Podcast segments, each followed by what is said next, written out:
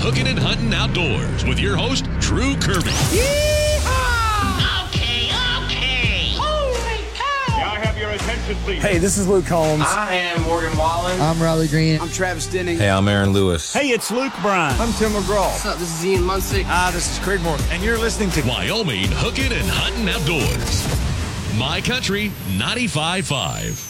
Thanks so much for coming in and joining us here on this great program. We've got a lot to cover today. As a matter of fact, today is the first day of a new contest. If you're a fisher man, woman, kid, or family, we want to see you catching and releasing. All you have to do take a picture and it could score you a pretty cool prize. We'll tell you about that later on the, the in the show. We're talking aquatic invasive species as you're preparing to get out on the water with your boats, or maybe you're buying a new boat. We'll tell you the steps you need to take to make sure that we're keeping the waters clean here in Wyoming. And Brian from Rocky Mountain Discount Sports is here. We're talking baits. Yep, it's fishing time. Let's get to it. What do you say? My Country 95.5. Wyoming Hooking and Hunting Outdoors with Drew Kirby. If you have a question, want to make a comment, or have an idea for a show topic, message us on the My Country mobile app. My Country 95.5. Hooking and Hunting Outdoors on My Country 95.5. All right, every week we have Game and Fishing here, and uh, Janet and Brian and Eric. And Janet, you sound a little under the weather. I think just like everybody, we're having our challenges this week, but um, everybody's getting better and we're, we're getting ready to get back outside again and looking forward to some warmer days. So we had a, a question, and we, we always do get questions. You guys are great about answering this. I'm going to ask this question, and then we can kind of uh, dive off the diving board of uh, of boating. But uh, the questions from Tom says, "I'm 35 and buying a boat for the this spring. Do I have to have a special boating license to be legal to take the boat on reservoirs or uh, around Wyoming?" And there may be those that are. Uh, getting a boat for the first time, or uh, you know, looking at getting a boat, and what's the process when it comes to boating here in Wyoming? Well, you know, um, kind of the way he phrased the question is is can kind of lead to a couple different answers. And first of all, you don't need a separate driver's license, to, so to speak, for driving a boat. So you don't have to go have some sort of special training. There are online trainings available if you do want to know the rules and regulations um, around boating. For example, when do you need to have lights on your boat and you know who has the right of way in, in different situations so that is something that if if you are a new boat owner tom I would suggest um, checking out some of that stuff. And a lot of that you can find on places like iboat.com and, and things like that. So so check that out. But as far as registering and having all of that, Brian is the man with all the answers. Yeah, of course, all the answers. But um, it pretty frequently during the spring and summer, we have po- folks bringing in new boats, um, brand new boats and used boats. And the most important thing is you have to get it your HIN or the ID number off the boat um, inspected by the game and fish or other law enforcement. And like I say, just call the game and fish office, uh, set up an appointment, come up here, and uh, we can uh, fill out the paperwork for you. And you will take that paperwork, the HIN inspection paperwork, down to the courthouse, along with um, your uh, notarized bill of sale. So if you bought it from another buddy or something like that, make sure it's a notarized bill of sale if you don't know what one looks like, go to Natrona County's website and uh, they have a copy on there that you can use, print off, and actually use that. And they actually prefer that. Go down the courthouse with those two pieces of paper, come back to the game and fish after you get that taken care of. You'll be bringing back a title for your boat and the uh, sales tax receipt that you paid your taxes. And then we can get the, the registration number for you, and then you're set, ready to go you know, on the water. And uh, like I say, besides registering a boat, um, the one thing that is included in that registration is your AIS sticker, and that's why Eric's here, so he can tell you about how important that is to uh, have that also. And AIS is is a pretty, you know, great um, acronym that we always use, but it stands for Aquatic Invasive Species Program. And it is one of our highest priorities in game and fish. And that's why Eric is one of our most favorite people in the world, is because he does help um, do a lot of the monitoring for these invasive creatures that might be in the water that come from, you know, boats or other water users um, that are coming from out of state into state. And if you're a new boat owner, some of this stuff can be kind of confusing. So, Eric, do you want to clue us in a little bit? Yeah. So, like Brian was saying, uh, when you get your registration, you can get that AIS decal uh, wrapped up in there. And our AIS decal sales actually go to help support our program. So that helps uh, fund our technicians at our check stations and keeping those really keen eyes on you know watercraft coming into the state, moving around the state, making sure that they're uh, clean, drain, and dry. Uh, the main thing we want folks to remember is you know if there's any standing water, mud, or debris, that's really what we're looking for. And we can also do those boat inspections at the same time when they come to do their registration and everything and get them all legal and ready to go and make sure that their boats are clean and ready to hit the water. Um, it's a quick inspection, usually takes less than a few minutes to do. Um, we're happy to answer any questions that folks have about the different invasive species that we're trying to keep out of Wyoming and also from spreading around Wyoming for Awesome. Let's hold right there, Eric, we'll get back into the discussion about aquatic invasive species in just a few minutes here on Wyoming Hooking and Hunting Outdoors. Again, if you have a question for Game and Fish, you can hit us up on the station's app. It'll come right to us. We'll get the question answered for you. And you can listen to all of our past episodes on demand inside the radio station app. Listening to Wyoming Hooking and Hunting Outdoors. My Country 95.5. Thank you so much for joining us and sticking around here on Wyoming Hooking and Hunting Outdoors. We're talking aquatic invasive species this morning as we're all going to get out on the water at some point this spring. Maybe going fishing, maybe going skiing a little later on. You got to make sure that you're all legit with the proper forms and stickers and decals and inspections. We have with us today, of course, Janet, Brian Olson, and Eric Hansen. Eric is the aquatic invasive species specialist here in the Casper region. So with, with fishing being so popular here, people may travel to Colorado or South Dakota or Montana to go to a fishing tournament and take their own boat when they come back, do they need to have an inspection done again? Yes. So uh, the way the regulations are written in Wyoming, any boat that's left the state and is coming back into the state any time of the year needs to have an inspection before launching and also even uh, boats that haven't been used. On the off season we still require an inspection anytime from march 1st to november 30th and that's for all watercraft. And eric brings up a pretty good point there that we actually have a lot of people in wyoming that take their boats down to places like lake powell lake mead that stay a little bit warmer all season round that, that use it throughout the winter and they come back. And those are two positive waters. And so oftentimes we spend a lot of our March, you know, doing decons on those boats, making sure that they're safe to go launch again back in Wyoming. And and this is a good time to, you know, remind people if you bought a new boat, where did it come from? We don't know. We need to inspect. If you headed out of state with your boat for the winter, we don't know where it's been. We need to inspect. So even if someone buys a boat from a dealer here in Wyoming, uh, they they have to have the the inspection done, right? I just want to to be clear on that, so so no one has any questions there. Yep. Uh, so if it's the first time the boat's being used, it needs to have an inspection on it. Um, a lot of dealer boats can come from uh, different parts of the country that may have infested waters where they tested those boats on. Um, so yeah, we do check those, and anytime that you pass an open check station uh, in your route of travel as well, that you need to stop in and at least show proof of prior inspection. So, what can someone do if they know that that they've been out of state and they're going to have to come back? How can they prep their boat to make sure that it's cleaned? Uh, so that's a good question, and uh, we actually work very closely with most of our Western state partners and their AIS programs, um, all trying to do the same common goal of making sure everything's clean before coming into the state.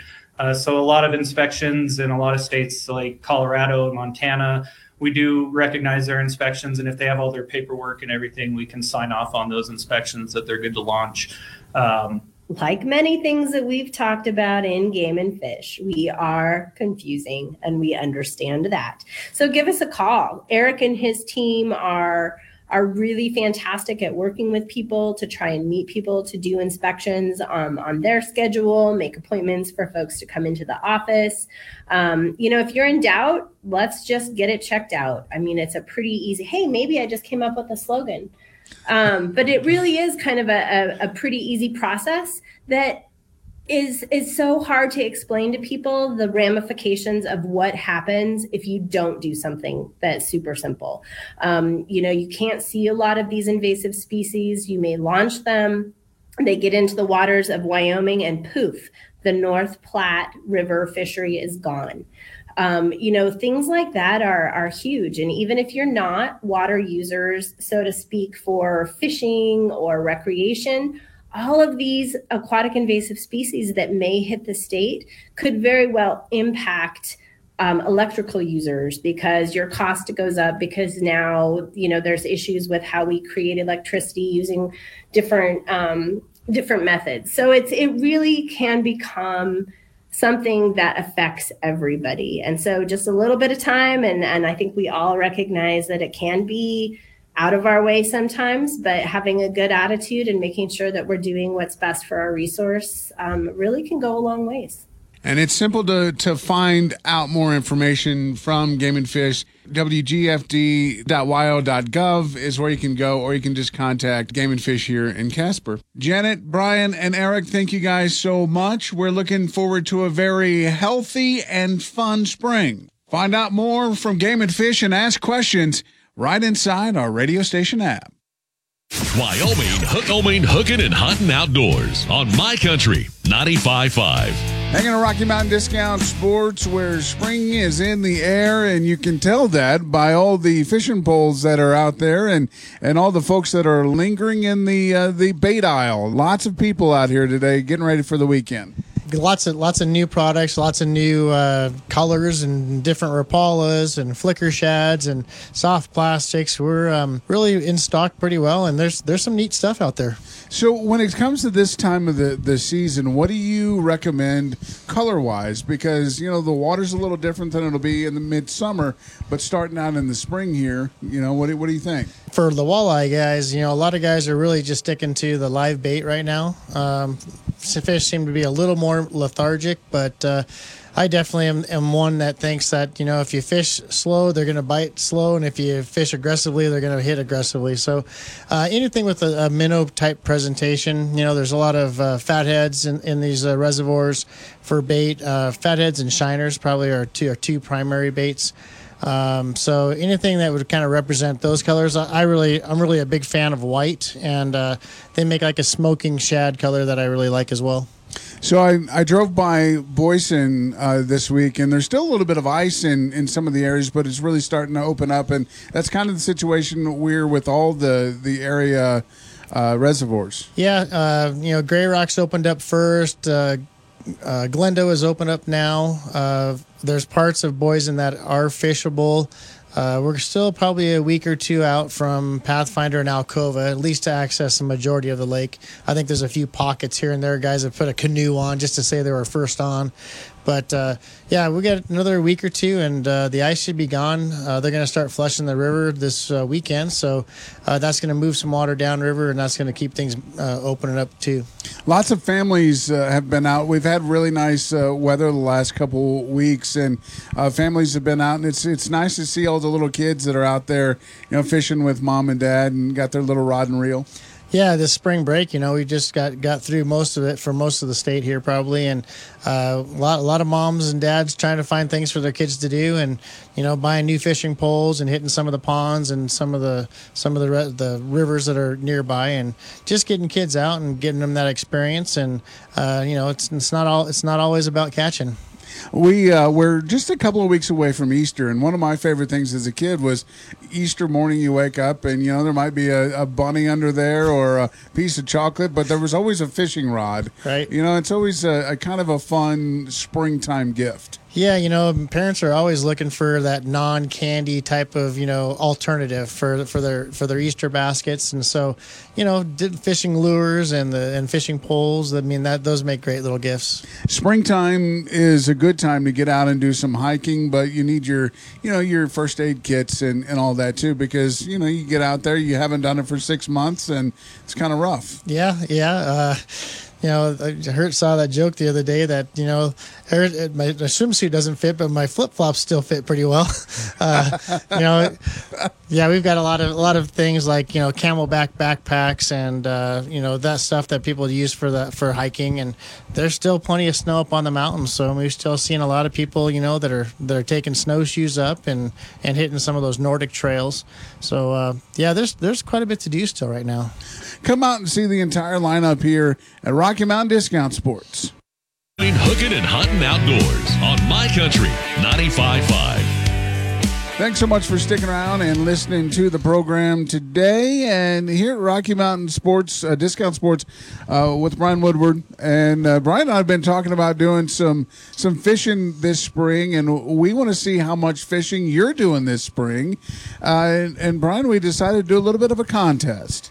Yeah, you know, we've. Uh, I'm a big advocate of catch and release. I mean, I'm also an advocate of you know selective harvest. So, but this time of year, uh, especially with the uh, spawn going on for not only the trout but the walleyes, uh, just a, a, little conservation minded, we uh, thought we'd kind of put together a little catch and release photo contest. Yeah, and and really, all you have to do is when you catch a fish, you take a picture, you release the fish and then you post it on the uh, Rocky Mountain Discount Sport Casper Facebook page. Yeah, and then what we're going to do is uh, we'll run this program for the month, and uh, we'll draw a couple winners. But uh, we'll do hundred dollars for uh, just going to be a random. It's not going to be based on the biggest fish or yeah, right. or the prettiest one or who has the prettiest eyes. Yeah. But uh, but yeah, we'll uh, post it to our to our Facebook page, and then uh, we'll put your name in a drawing, and then uh, at the end of the month, we'll we'll draw a hundred dollar winner, gift card winner, and then we'll do we'll do a fifty dollar card as, as well. Okay,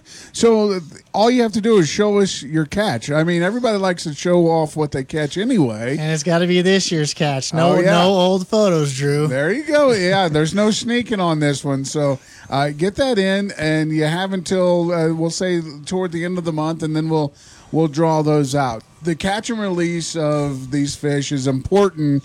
And tell us a little bit why it's it's important to let these fish go back and. Well, on the walleye side, which is I'm I'm mostly passionate about, is that uh, we don't do a whole lot of stocking efforts in Wyoming for the walleyes. In fact, when they do stocking, they tend, tend to uh, trade out with like North Dakota for trout eggs, and so that's a lot of times how we get our walleyes.